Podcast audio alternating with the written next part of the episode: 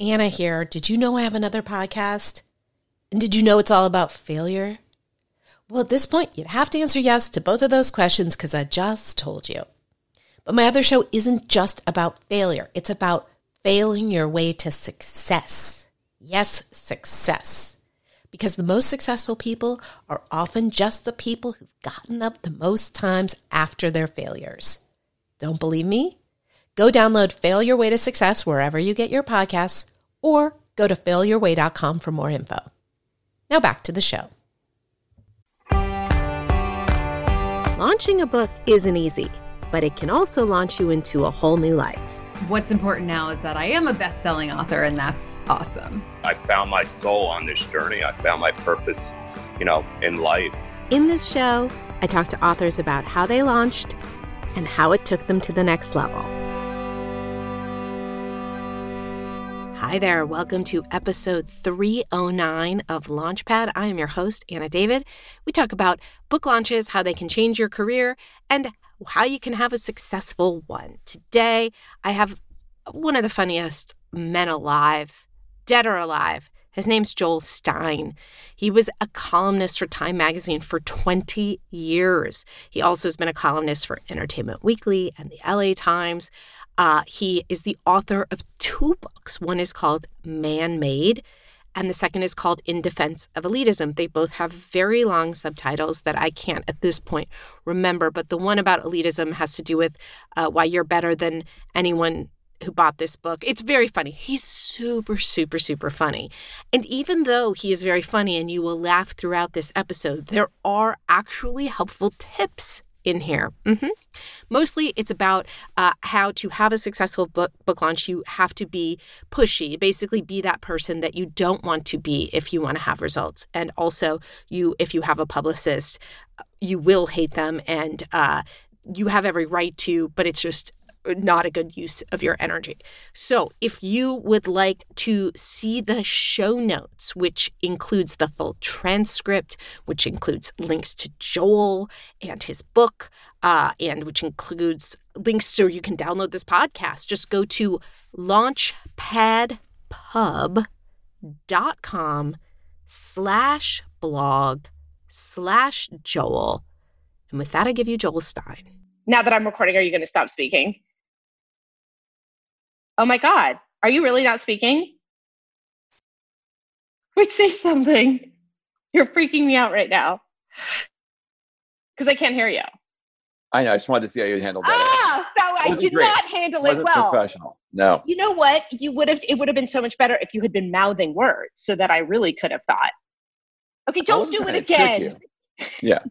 oh, we're having so much fun. Um, so thank you again for agreeing to do this. It's um, I I will say I was able to enjoy your book right when the world shifted. So I I, I had about half of it back in the old world, and the and the rest I listened to once we were in this new world. Well, I have a question then, because yes. I'm only interested in myself and my book. Did it seem more interesting or relevant or compelling before the coronavirus lockdown or after? It it felt um, it, it feels relevant in both worlds. It seemed um, less amusing, I would say, in our oh. current world. Feels like it's ending.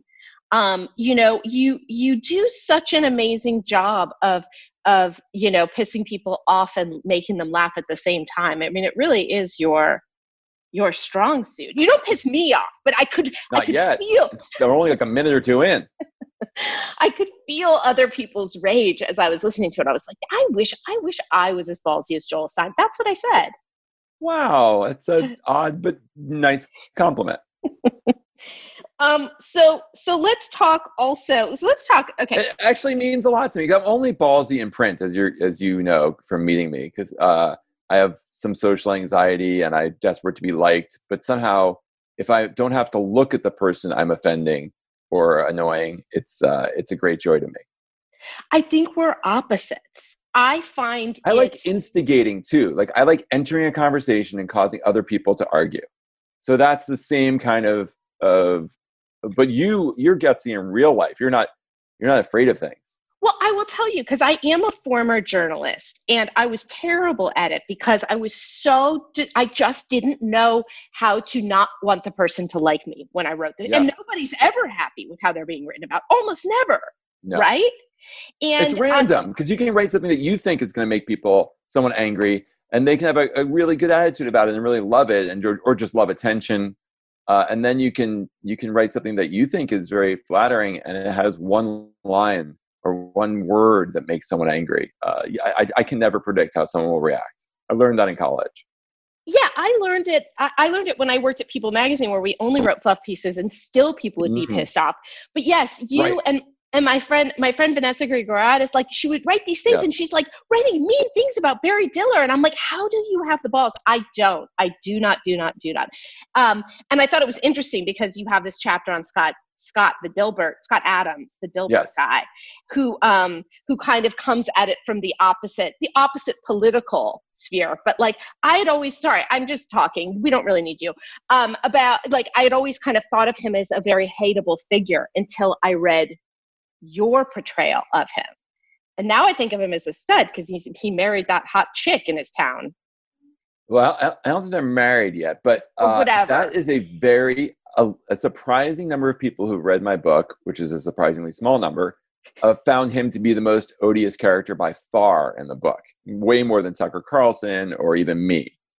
Well, I had read a lot about how odious he was oh, before, oh, okay. and I I had heard That's you know everybody hated that guy, and so and so to to see a human being who's actually I could look at him as sort of just like you, but for the other side, and you're so endearing and likable. I could look. He is. You would you would enjoy. He's a very sweet man who you would enjoy spending time with. You, you might get infuriated with him, but I think you would think he's nice. I went to college with Tucker Carlson, by the way, so I don't find Trinity at Trinity College. And uh, were you uh, the same yearish? He's a year ahead of me, and we were part of the same friend group. Um, and I certainly didn't know about his politics because all, all we actually did was was drink. Like we didn't actually mm. talk about anything interesting. But my roommate and smoke marijuana or just drink marijuana. I wasn't, we didn't drink marijuana. Mary Jane? We we did a lot of, of things. Um, obviously he didn't, but my college roommate Amy married Neil, who is his partner at the Daily Caller. Like they, they oh. very very connected. I would. And say. what's that guy like? So nice. Okay, yeah. So so nice. Can we not talk about? Let's not let me monopolize anymore. Let's talk. No, did he wear? Did Tucker wear the bow tie? no, college? I don't think he wore bow ties. you college. would remember. Yeah. I I was drunk so much. Nobody's that drunk. They don't remember a college getting a bow tie all the time. At Trinity College? It's possible. Really? It's possible. Wow. I, I, just, I, but anyway, I am, I, it's rare that I'm tired of Why would you have gone to Trinity? That's a, uh, this is the best you're a nice Jewish done. gal, I right? I know, I know. That's what my grandparents said too. It was the only school that was considered good enough by my family that I got into. Actually, it was a safety you know, remember the mm-hmm. safety? Yeah, I know. I just, we all had Stanford. Yeah. Oh, what was your, your, safety was Yale. What was your safety? I didn't get into Yale. Um, well, I got lucky because I uh, there was this rolling admissions at the University of Michigan, so they would tell you like weeks after you applied. So I applied like the day you could apply, which was back in like September or something, and I got into Michigan before I had to apply anywhere else. So I was in somewhere way better than my safety school, so I didn't even have to bother with the safeties. It was. it was. I'm still root for them in sports. I'm still very grateful. Yeah, I was waitlisted at Penn and Vassar, and those were my two that I really wanted to go to. And I thought, yeah. well, obviously, I'm going to get off the waitlist. And this school called Trinity that I've never even been to doesn't require a deposit in order to be you just say yes i'll go to you and it was that's the only sad. school that didn't require a deposit i know and so that that's, that's, and, that's, thirsty that's a thirsty school right there what's ironic though is people think trinity's the greatest school i mean tucker carlson went there am i right sure and his friend neil and his friend neil um, now but but but it, yes it was not a catholic school it, it, despite its name oh I know my family, my grandparents weren't pleased either, but I'm a, I'm also a very bad Jew. So let's. Were there was there a different way. Trinity they were referring to? it used to be called Washington College, and through some bizarre college name switching thing, it changed to Trinity College. But I, I think they just you, told the Jews this story because this is not adding up at all. there were other Jews there. Yeah, all told this odd story about a different Trinity. Look, look. It's the three Um, branches of government we're referring to. I there was there was a chapel that I never set foot in. If that makes Right. it any better. Well, every college has a chapel. We had a giant church too. Exactly. Yeah. Exactly. You're as guilty as I am. Let's move on. By the way, Um, is there yeah. anything more in defense of elitism than spending the first third of the podcast talking about what college you went into and didn't get into? And uh, oh, this is perfect. These yeah, are our people. Exactly. Exactly. So we've already weeded out anybody who would not Mhm. buy your book. How all the state school people are gone from this podcast now. Um, now, now, okay. So, so this was your second book, and actually, you waited quite a while into your career as a writer to write a book. I would say. Yes. Why? I didn't have an idea I thought was good enough for a book. And I, at one point early on in my 20s, I had an idea that I did pitch and no one wanted. They found the idea offensive, in fact. And then, um, and then I just never, I never came up with an idea I liked enough. And eventually I had some friends who said, look, books are going to go away. If you want to get a real advance, do this right now and so I was really motivated by that more than anything. And then um, a friend of mine kind of gave me the idea for my first book, and I got a kind of blind deal for my second book, which was just supposed to be a bunch of funny essays that I kind of turned it into a memoir. And then I thought it was awful, and and, and given the pre-coronavirus populist turn in our country, it just felt and and also me Too and Black Lives Matter, just the culture had changed so that my memoir, which in you know I first started my career would have seemed like punky and cool and weird, uh, seemed really flat. seemed like other stories were so much more interesting Hmm. than mine. That no matter how I told it, I didn't like it. So I so I asked to have it back, and uh, and they said yes, but we also want our money back which I Mhm. heard they wouldn't do, but they would, they did. And then my editor said, "Look, the head of uh, Grand Central Publishing, which is owned by Hachette, the top two people are leaving. We're getting a new president. If you have other ideas, I'll pitch them to this new person, and maybe this person will go for it." It was, it, I, felt like it was just them being nice before they took their money back, but it worked. I gave them this idea, uh, and so I wrote this, and I was I was much happier with this than the memoir. Interesting. So at, at the time that you pitched it, you hadn't been to Miami and and done anything yet. It was all just a concept. Yes, I'd written a couple pieces in Time magazine, Mhm. kind of defending the elites. Uh, it was just starting, I think, when Sarah, maybe a little before that. No, yeah, when Sarah Palin was nominated, I started to freak out about populism in this country, and so I had a couple pieces on that that I thought I felt that were funny and I felt strongly about. So I, in desperation, I pitched it. And how did the people, especially those those Texans, uh, respond to the book once it was out? Did you hear from them? Did you their yeah, calls? yeah. I I haven't spoken to all of them, but I talked to this guy Jerry in the book pretty regularly. I talked to him uh, about a week and a half ago, so he checks in a lot. He's the one Um, who sent you all the Christ movies, right?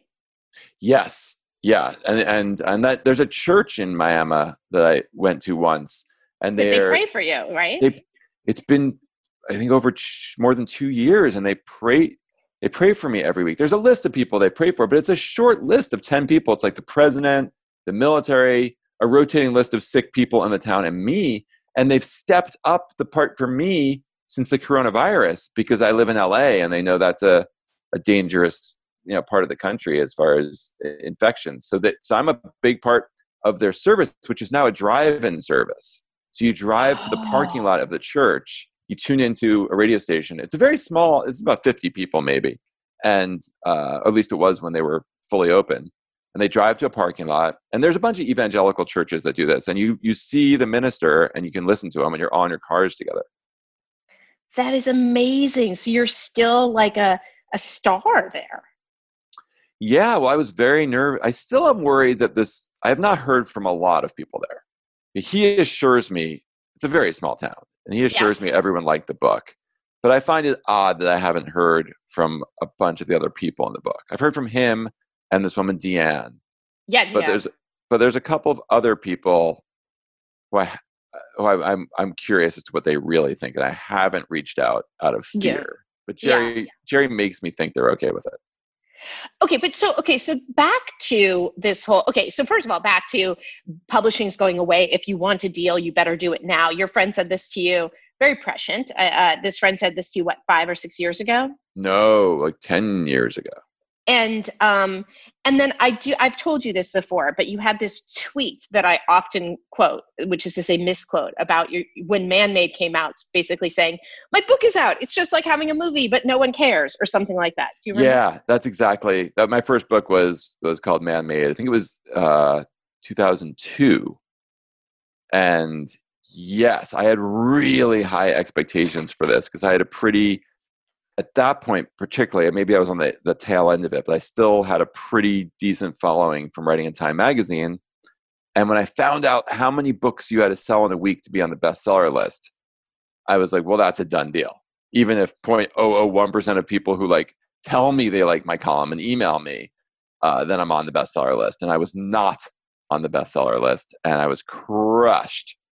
And it was, it, you know, it just I realized from working at Time Magazine and seeing how many books got sent to me, and I was not a book reviewer. Um, Right.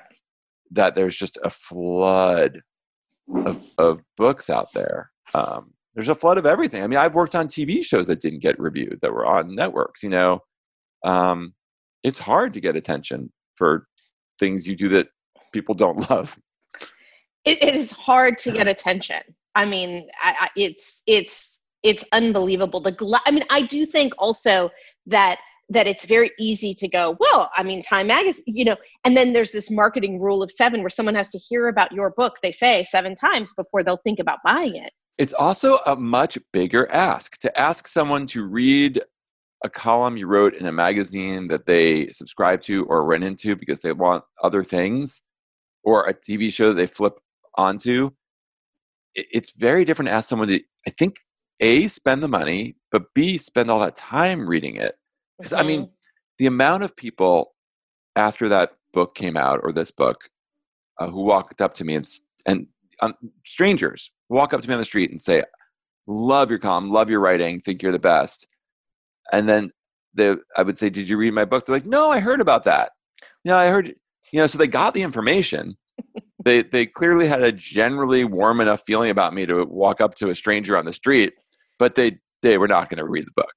it takes a lot. It takes a lot. and these are I'm not writing like you know uh, you know a, a three part series on theodore roosevelt these this is a pretty slim volume of jokes enjoyable, educational. I will say I I listened and you read so well and you know frankly most people don't. So that's Wait, so the, the second book you re- you listened to yeah. right?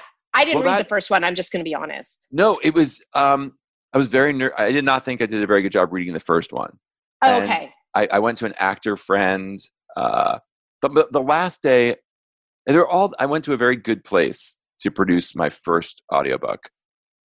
And i felt like they they despite being kind of famous gave me very little direction. And the last day i was recording Marilu Henner walked in to re-record some stuff. And she had played m- my mom on a sitcom i wrote that never aired and we stayed in touch in touch. And she walked in and she suddenly gave me like five tips on reading a book. And i was like this is amazing.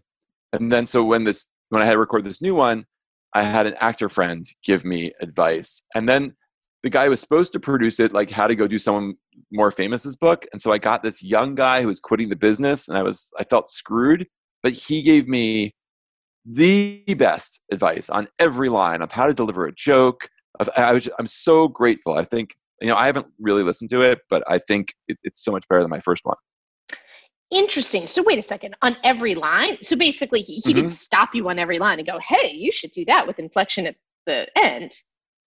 He did. no because i got into a rhythm where i got better at it but Right. but not every line but at least once a page yeah yeah, it's very enjoyable. I really, I really did. i'm so I- glad Yeah, because I don't know if you've had that experience when you're listening to a book hmm of an author you admire and you hate them. because I can't you read hate Bill. their voice. Bill Bryson, the best. That's, Like Bill Bryson should get someone else to read his books or get trained because it, it ruins his books. He's, his jokes don't work. Un- Unlike, let's say, David Sedaris, Right. who you would much rather hear read than, Yes, than read than release- yourself. It's yeah. funnier when he does it. He's got amazing delivery.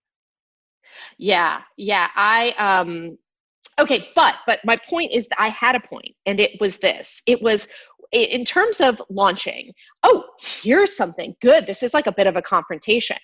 For this book, the second book of yours, I received an invitation that looked very fancy that said Joel Stein is having a party at library bar or something downtown. I said, that is so lovely. I'm on Joel Stein's like A list. This is so great. Right back, would love to go. Immediately, right back. Get an email that says, I am so sorry, but we've reached capacity.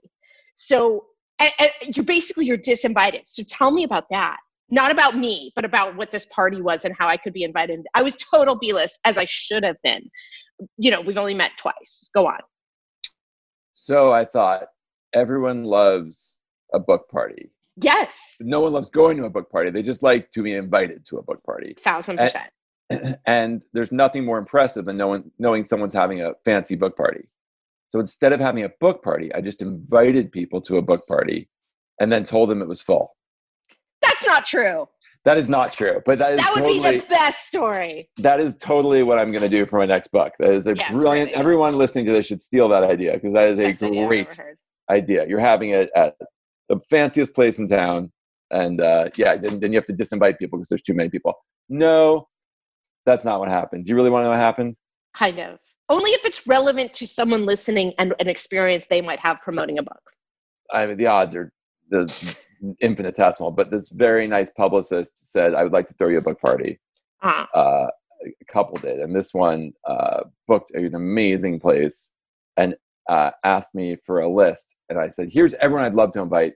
Uh, let me know how many I can invite." And she sent them all out, and the place freaked out. And they said, "Our room is simply not big enough." Now it turned out that um, the room was big enough, and we could have fit like three times as many people there, and that, and that was it was breaking my heart. Uh, so anyone who emailed you didn't email me because I basically got everyone in who Mm-mm. emailed me and told me this happened. no, but I'm glad there were others. I just felt so many. like it was okay, it good, was good, good, good. angry, like way. I got super, and and the publicist got crazy angry emails. I think it worked out to harm this beautiful hotel because they they angered a lot of people. But yeah, I was able to get everyone in, but we could have we could have eat. And I kept telling them like, first of all, their room was huge. I don't understand what they possibly thought as far as it being not big enough. And secondly, people say yes all the time, and then like it's a weekday night party. People are going to say yes and then not show up. Like, we Thousand, had a- I was not going to show, to be frank. Yeah. Yeah, exactly, right? It wasn't. No, I mean, I and even at the time, I was like, "Wow, that sounds really fun." I've never heard of that place. I bet Joel has like fancy, fun friends. I did, but it's good. downtown on a Thursday night. Yes. I, and even when I said yes, I was like, I probably won't go, but I love being invited. Love the option. Yeah, so that was that was a mistake that no one should ever make.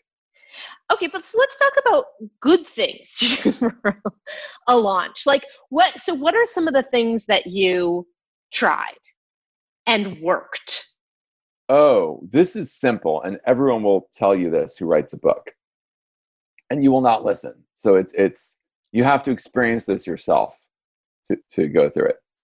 But I'm assuming that Stephen King and David Sedaris and uh, I don't I don't know the rest of the popular authors' names. David McCull, no, uh, Glennon Uh, Doyle. How about who? Glennon Doyle? Come yeah, on. exactly. No, okay, no, no, no, okay. Anyway, she's big. Go on. There's all the all the people who have like colorful books about murder. Mm. Well, yeah, Uh, what? So this isn't relevant for them, or it is? Is not relevant. No. Got it. But for the rest of us, do not hire a publicist out of your own Mhm. money. Use your book publicist, and you will think they are awful. Whoever your publicist for your book is, you are going to think they are talentless and awful. The truth is, they can't help you. You have to work every connection you have ever had or friends have had to get right to the person in charge of booking or hosting the show. The, o- the o- there are only about 12 shows uh, TV. We're talking about TV and radio. Everything else is a waste of time. All your social media is a waste of time. all of your um, tweet, you know, everything else is, is not worth it. So you have to get on this dozen, what one or twelve of these dozen outlets, and do everything you can. And if you get on a thousand other podcasts and outlets, it won't matter if you get on these twelve. I'm sorry, it's TV, radio, and a couple podcasts. Okay, what are they? Do tell. I don't Well- totally agree with what you're saying, but I still want you to talk. It, it's um, that's a great sentence, by the way. Here. I don't totally agree with your saying, but I want you to talk. I like that. That's, that's what my book's It's about. yours. Yeah. Um, so uh, it depends on your book, right? The, if you have a book about knitting, it's going to be very different than if you have a book like I did, which was sort of about a little bit about politics.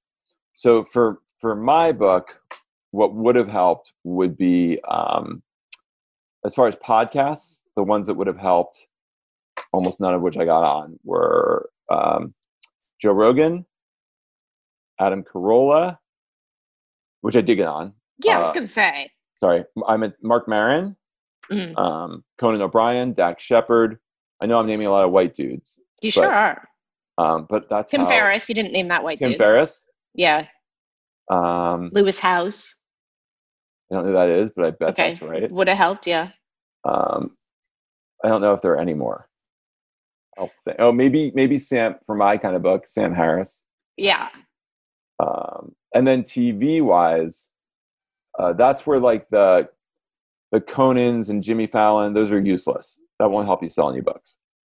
Have you Uh, been on those shows a lot For my first book, I did Conan and Craig Ferguson a couple times. and didn't sell books? no, almost none. Interesting. What will sell books is um, Bill Maher, um, Morning Joe, um, the other morning shows to a lesser extent, Fox and Friends, um, uh, the the other morning shows, especially the Sunday shows, but also the weekday shows, um, the network news shows. You know, Good Morning America, Meet the Yeah. Press, those kind of shows. Um, oh, uh, the biggest thing you can possibly do is Terry Gross. Yes. Terry Gross, and then any other um, NPR. NPR is also huge. If you can get on This American Life, if you can get on um, Morning Edition or All Things Considered, those the biggest thing I did for this book was um, um, uh, Steve Inskeep on uh, on Morning Edition on NPR. Oh, That's Steve sold the Inskeep. books. Yeah. Nice. And you know that it sold the most books because you went to Amazon right afterwards. How do you know? Exactly. Yeah, you Okay. can watch the Amazon rankings are are move really dynamically, and you can watch, and that's where eighty something percent of books are sold anyway. So you're really watching almost real time sales of your book. And and so how did you get so you did you I mean and here's the thing. How do you get shameless in terms of working connections? Because it's like I've talked it's like I have this this feeling of like you should care so much mixed with uh, who am I to ask you this? I'm annoying you. You know, how do you not be annoying while asking people to feature you? It's worse than that because you have to like ask your friends who've been on these shows to ask the people at. It's a big ask, right? So Adam Grant and I talk about this a Mhm. lot. And Name drop, a bit of a name drop. a bit of a huge name drop because he helped me a lot with this stuff. Yeah. And he um he and I also have similar personalities where we say yes to everything and we want to be liked and we're people pleasers and we hate asking for things. And we have also noticed that all we want to do is help other people like us who don't ask and are nervous and are uh, and we spend 90% of our time helping pushy assholes right because they're Mhm. the people who are asking you once twice three four times and eventually they Mhm. wear you down and you say yes and even though they're the last people we want to help even we wind up helping those people instead of reaching out to people ourselves proactively Yes. so you sort of have to adopt that attitude. And luckily, email makes it a little easier than pre email when you had to either call or take your horse and visit someone's porch.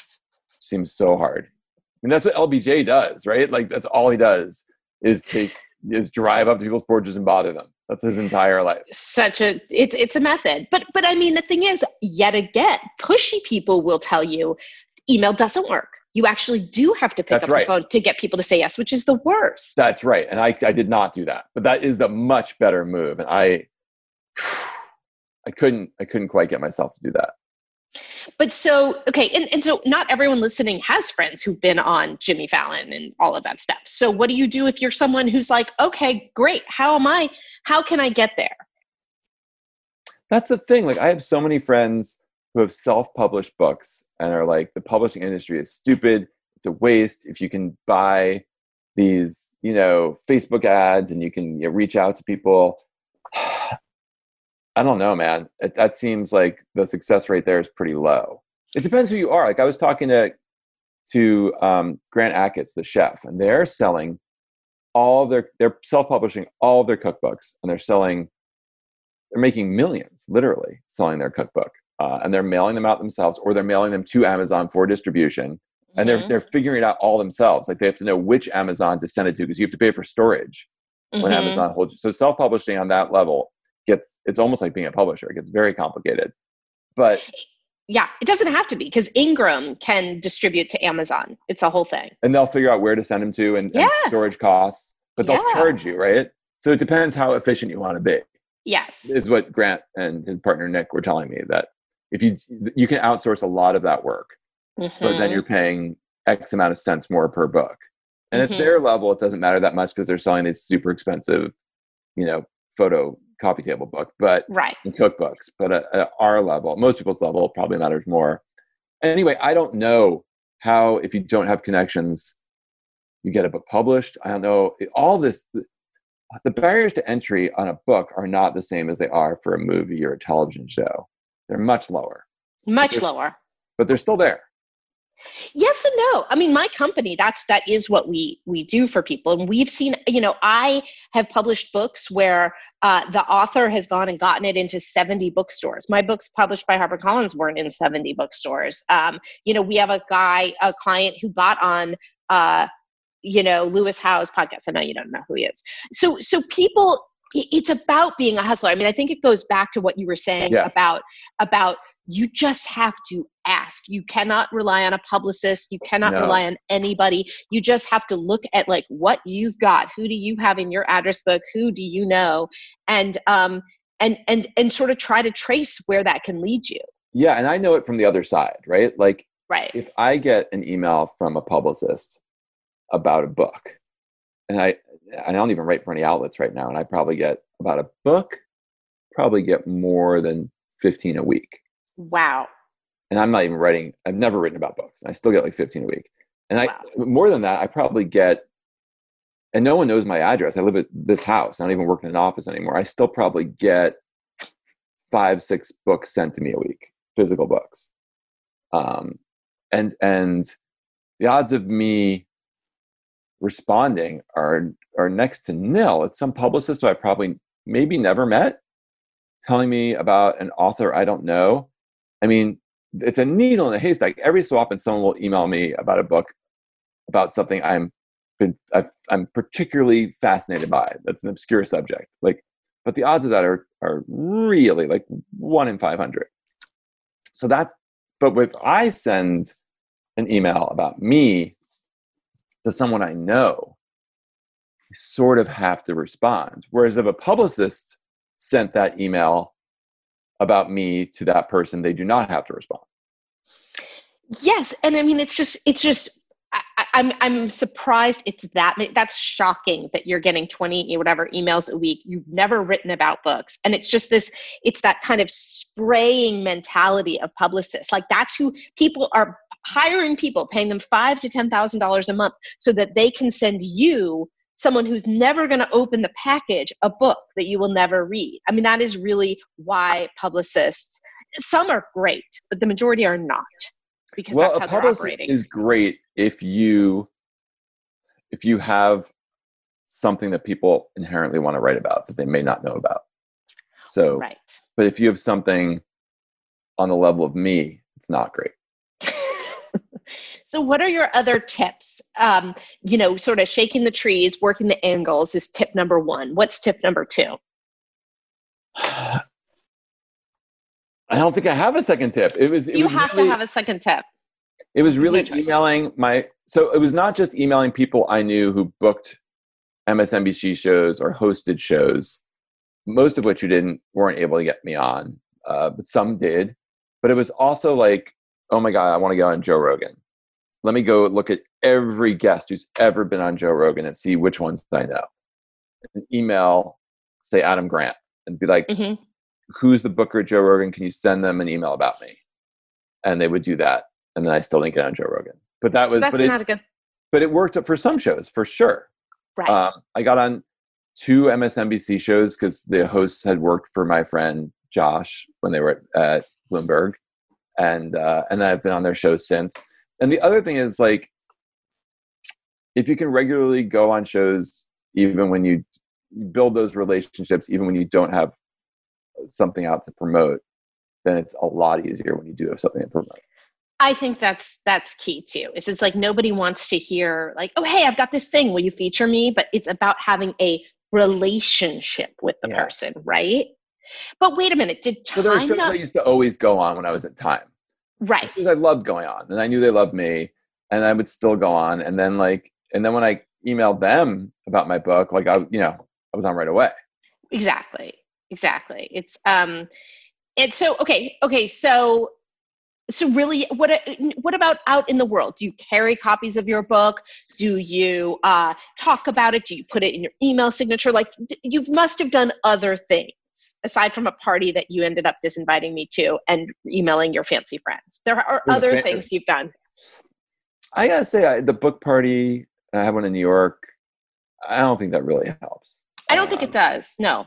it, it's good for your ego um, and it's fun, but I don't think it really helps. Um, I've been told that it is very effective to go to an event like I was at Politicon, right, where my book came out, and to and to carry your book and, and stand by the bookstore, or they just pretend to be reading it, or whatever it is.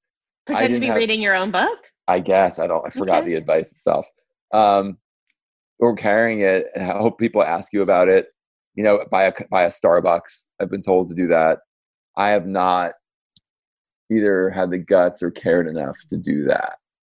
Well, all the fancy elite events that you write about in the book would all be great places to have your book, correct? Summit and um Yeah.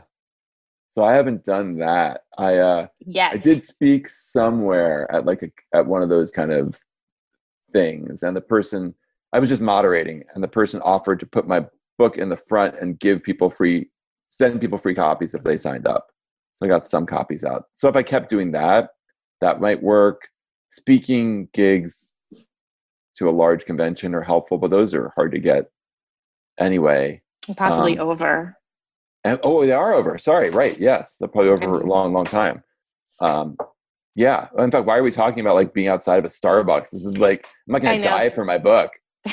Remember Starbucks? um Yeah, I Well- know, not fondly like that. That was weird. yeah, I know. You It's love hard to know. I, it's hard to know. I, you know, as the day that we're recording this, um, I, I've been hearing good news and that things are going to be back to normal soon. Um, so that's that's the that's the tack I'm going with. From your Um, mom? Where are you hearing this? No, I heard. I heard from our governor. I've just been hearing. I, ha- I let my boyfriend. I let it all filter through him because I'm sort of uh, Pollyanna slash ignorant, and he's way more uh, paranoid slash informed. Okay. So I let it filter through him, and then I take my own brain, and now I decide that everything's okay. Isn't are things not okay? I know. I think that that's a perfect information system you have, and I don't want to. I think so. Yeah. Okay, thank you, thank you, thank you. Um, okay, so we have to we have to get towards wrapping up. I think this has been delightful. I, I have no idea if it's been helpful. Have you had fun? Who we we supposed to be helping me? Who are we helping? We're not helping you. No, no, Oh, no. then no. You, Okay, I don't care. you, you and I together are helping the listener Uh, What's the listener's main problem? Promoting their book. They want to know how to successfully launch a book. They may I- not know Adam Grant.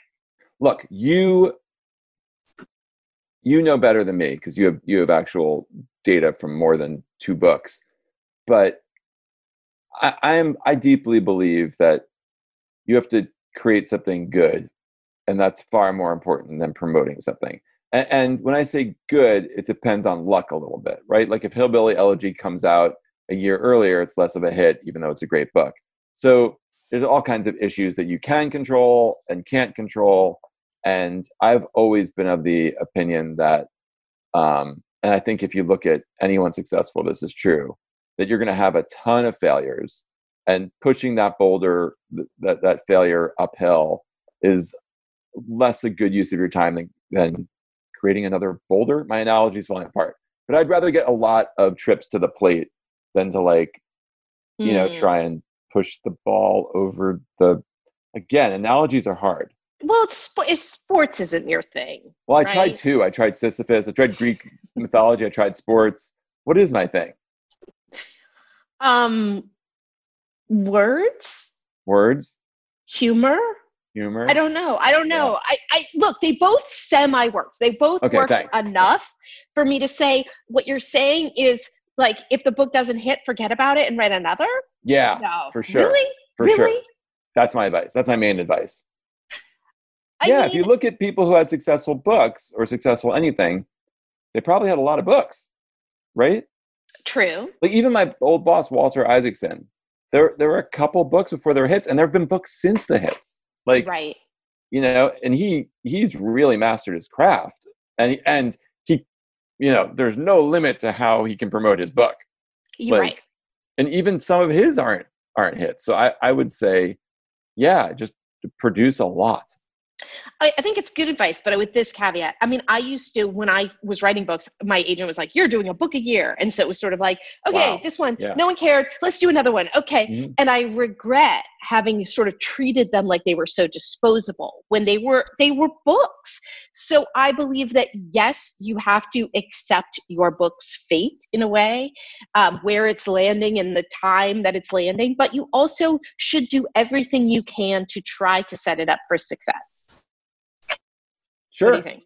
Yeah, I mean, you're going to though, right? Like you, after you work on that hard on something, you're going to promote it. I mean, some people are pushier than other people, but you're gonna you're gonna use your connections.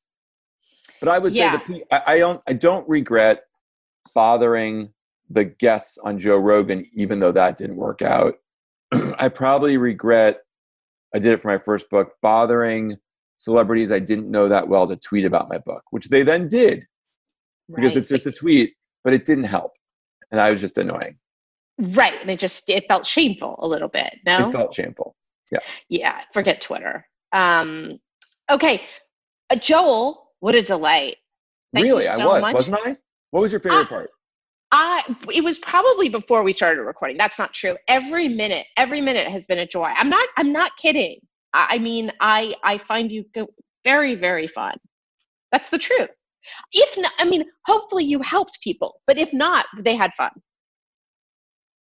What? Oh, is, are you? Oh, you, you're doing the thing where you're pretending to freeze so that I can freak out. Okay, didn't work. Didn't work.